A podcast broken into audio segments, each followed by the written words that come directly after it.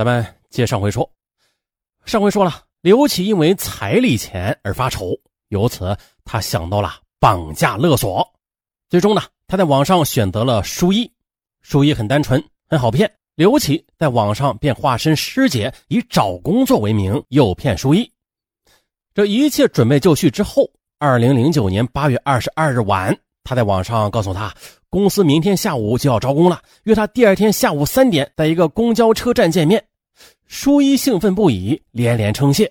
可是呢，在第二天上午十一点多的，刘启突然想到自己是个男的啊，那到时候去接舒一的话，对方肯定不相信他啊，就不能跟他走，便给舒一发了一条短信，找了一个借口，我说啊，我下午单位里有重要会议，我呢会派一个男下属开车去接你的。那好的，舒一立刻回了个短信。其实啊。他当时如果能打个电话问问呐，很快就能发现对方的破绽的。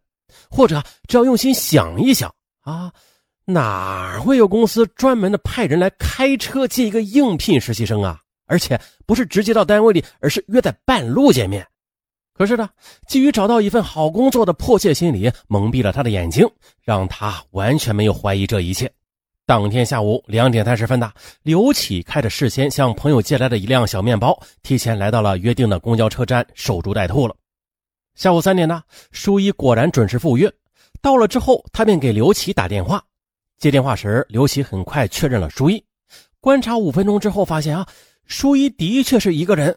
他这才从面包车前的车窗伸出手向舒一招手。舒一见后却跃着上了车，根本就没有想到。等待他的是怎样的磨难？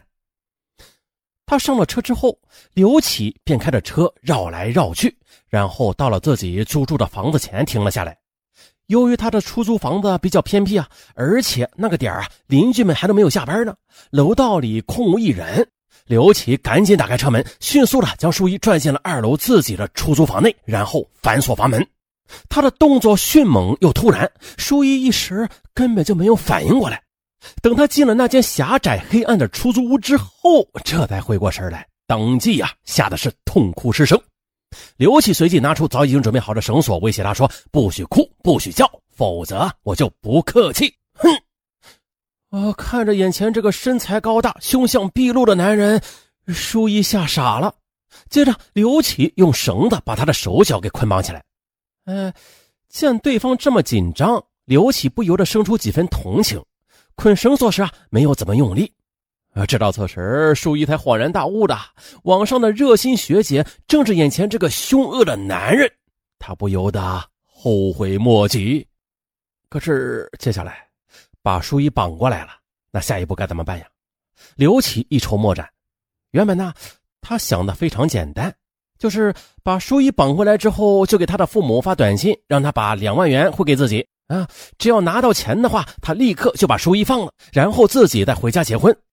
啊，可是现在啊，真正的把舒一绑回出租屋之后，他的心里竟然升起了一种从未有过的慌张。直到此刻的他才感觉此事根本没有自己想象的那样简单。比如的，女孩的家人在收到短信之后会乖乖的给自己汇钱吗？那他们报案了该怎么办呀？这可是绑架勒索呀！要是被抓了，那是要坐牢的。一时间，恐惧弥漫在他的心头。那怎样才能既弄到钱，又能免牢狱之灾呀？刘启费尽了心思。当天下午，他编辑了一条短信，说：“你女儿在我手里，两天之内请汇两万元到我账号，否则她的安全我不敢保证。”接着，他逼问出了舒一父亲的手机号码。可是呢，每次哈要按下发送键时，他又犹豫了。他担心呢，马上给舒一的父母发勒索短信的话，那相隔案发时间太短了。万一舒一给他们讲过应聘的事儿，那他们一旦报警，目标便很明确，自己很可能马上被抓住的。也许稍等几天呐，等舒一的父母摸不着头脑之时再发短信，哎，这样留下的线索就会少点当天晚上呢，刘启关了厨房的灯，回到自己的房间睡下。而在厨房的舒一却一直难眠。他听到刘启的房间里无声无息之后，以为他睡着了，便开始寻找机会逃跑。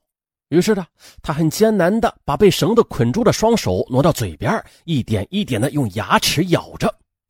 因为是塑料绳，刘启啊又绑得不太紧。大约一个小时之后，舒一就把绳子给咬开了。他又解开脚上的绳子，轻轻地打开了厨房的门，想要逃出去。然而呢，由于是第一次作案，心里充满了恐惧感的刘启根本就无法入睡。尽管舒一走路的声音很轻吧，但还是被他发现了。他冲上去把他给抓了回来。刘启身材壮实，单薄的舒一哪是他的对手啊？不一会儿的，他又被扯回了厨房，丢在了沙发上。此时正是盛夏，两人本来就穿的很少，在这种拉扯的过程中，刘启又碰触到了舒一的身体，他不由得出现了一种莫名的冲动。他直直的盯着舒一瘫软在沙发上，啊，他又扑了上去，搂住他，想亲他。舒一立刻意识到了这刘启意图不轨，他拼命的挣扎着，用指甲抠着刘启，并且声嘶力竭的说：“你不要过来！你要是真的敢对我这样，我就死给你看！”舒一的话镇住了刘启，他担心要是真的弄出人命，那就更难收拾了。他强压住冲动，又重新的将舒一紧紧的捆绑起来。此后呢，害怕舒一趁他不在的时候向外界求救，刘启连班儿都不敢去上了。每天早上，他捆好舒一，就用毛巾把他的嘴给堵上，这才匆匆的出门去买菜或者其他的生活必需品。不到一个小时呢，他又赶回来守着舒一。八月份闷热无比，看着舒一没有替换的衣服，他的浑身呐都散发出了味道。刘启又于心不忍了。最后，特意的到夜市帮他买回几件呃替换的内外衣服。舒一要上厕所，要洗澡，他慢慢的帮他解开绳索，只是不让舒一锁门，就这样一直的在门外守着他。不过这孤男寡女朝夕相处的啊，刘启又正值年轻气盛啊，他哪能控制住自己的本能啊？此后，他曾经对舒一欲行不轨的，但是都遭到了对方的拼死反抗。刘启担心真的弄出命案来，啊，只能拼命的克制住自己，尽量的不同舒一同处一室。为此，他还特意的用黑笔在床头上写下“不许强奸”四个大字时时提醒着自己。再到后来，舒一又有一次想趁着刘启不注意时逃跑，刘启啊特意的去买了一条铁链，将他的双手给锁住了，又用塑料绳子将他的双脚给捆住。为了让舒一安静下来，刘启还在他面前摆了一台九英寸的小电视给他看。哎呀，见刘启看管的非常严，特别是用铁链锁住他的双手之后，舒一便逐渐的陷入了绝望，变得逆来顺受起来。就在舒一被绑回来的半个月后吧，刘启遇到了一个新的难题。这舒一来了例假啊，需要卫生巾。可是啊，作为一个没有结婚，甚至没有谈过恋爱的男孩，刘启实在是不好意思自己到超市去购买卫生巾。这思来想去啊，他只好解开舒一的铁链和绳索，准备趁着夜深人静带他到附近的便利店里去购买。在此，尚文进行一次调查：有谁帮助自己的女朋友买过卫生巾呢？哎呀，尚文就买过，不好意思，脸红。买的时候啊，挺有意思的啊。本来这个任务啊，就是买一包卫生巾，可结果购物篮里边嗯装了满满的一大篮的东西，作为掩护，机智如我吧。好，咱们再说他呀。临行之前呢，他特意的掏出一把水果刀，在书衣面前摇晃着，威胁他说：“你不要跑，不要吵，你动的话，我就给你一刀。而且这个地方很偏僻，你要是跑了也打不着车的，我还是能把你追回来。你若是不听话，我就不客气。”舒一果然被他的话吓破了胆，乖乖的跟在他身边，一步也不敢乱动。买东西时啊，便利店里还有其他两个客人呢。刘启的心里简直是要提到嗓子眼了。他才想，要是舒一一喊，他立马就跑掉。哎，没想到啊，舒一真的没有吭一声。买完东西之后，又跟着他一起回来了。啊，这下刘启总算是松了口气。然而啊。他害怕舒一的父母报案，会有警察找上门来。他的恐惧还是让他寝食难安的。极度恐惧之中，刘启甚至产生了放掉舒一的念头。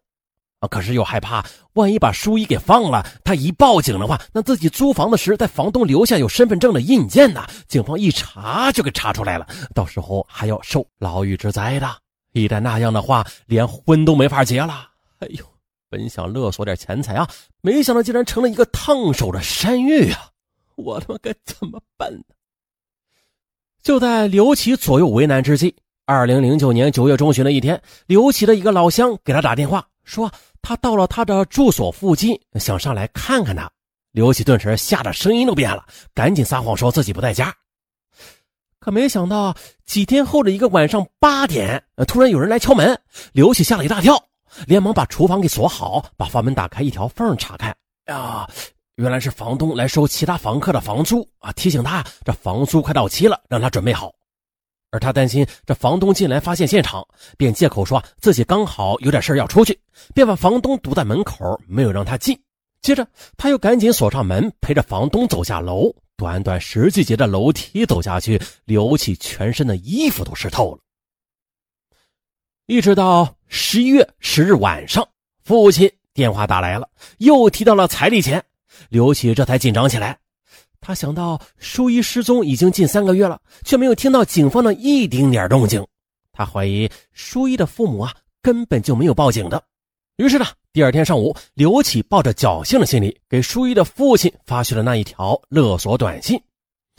那之所以把勒索金额定为四万六千五百元，啊，是呀，想用两万元来付给女朋友家的彩礼，再用余下的钱买一辆二手小面包，将来啊，用来从事酒后代驾的工作。可谁曾想啊，收到刘启发来的勒索短信之后，舒一的父亲当即的便向警方报了警，由此的。出现了本案的前边的那一幕。二零一零年二月，刘启被判处有期徒刑三年六个月。啊，归案之后的刘启，他也领会到了，做人只有安分守己，才能心里踏实；只有踏踏实实的赚钱，这日子才会过得幸福。而这三个月被囚禁的痛苦日子里，对于急于求职、涉世不深的舒一来说，无疑也是一次深刻的教训。轻信他人有时会酿成悲剧的。还有一点呢，遭遇危险后，他也应该勇敢一些的。假如呢，他在购买卫生巾的时候，在确保自己安全的情况之下，在机智的这么一喊，他呢也会走出险境的。好了，本期案件到此结束，咱们下期再见。呃，还有积分吗？打个扣，点个赞，留个言呗。嘿嘿，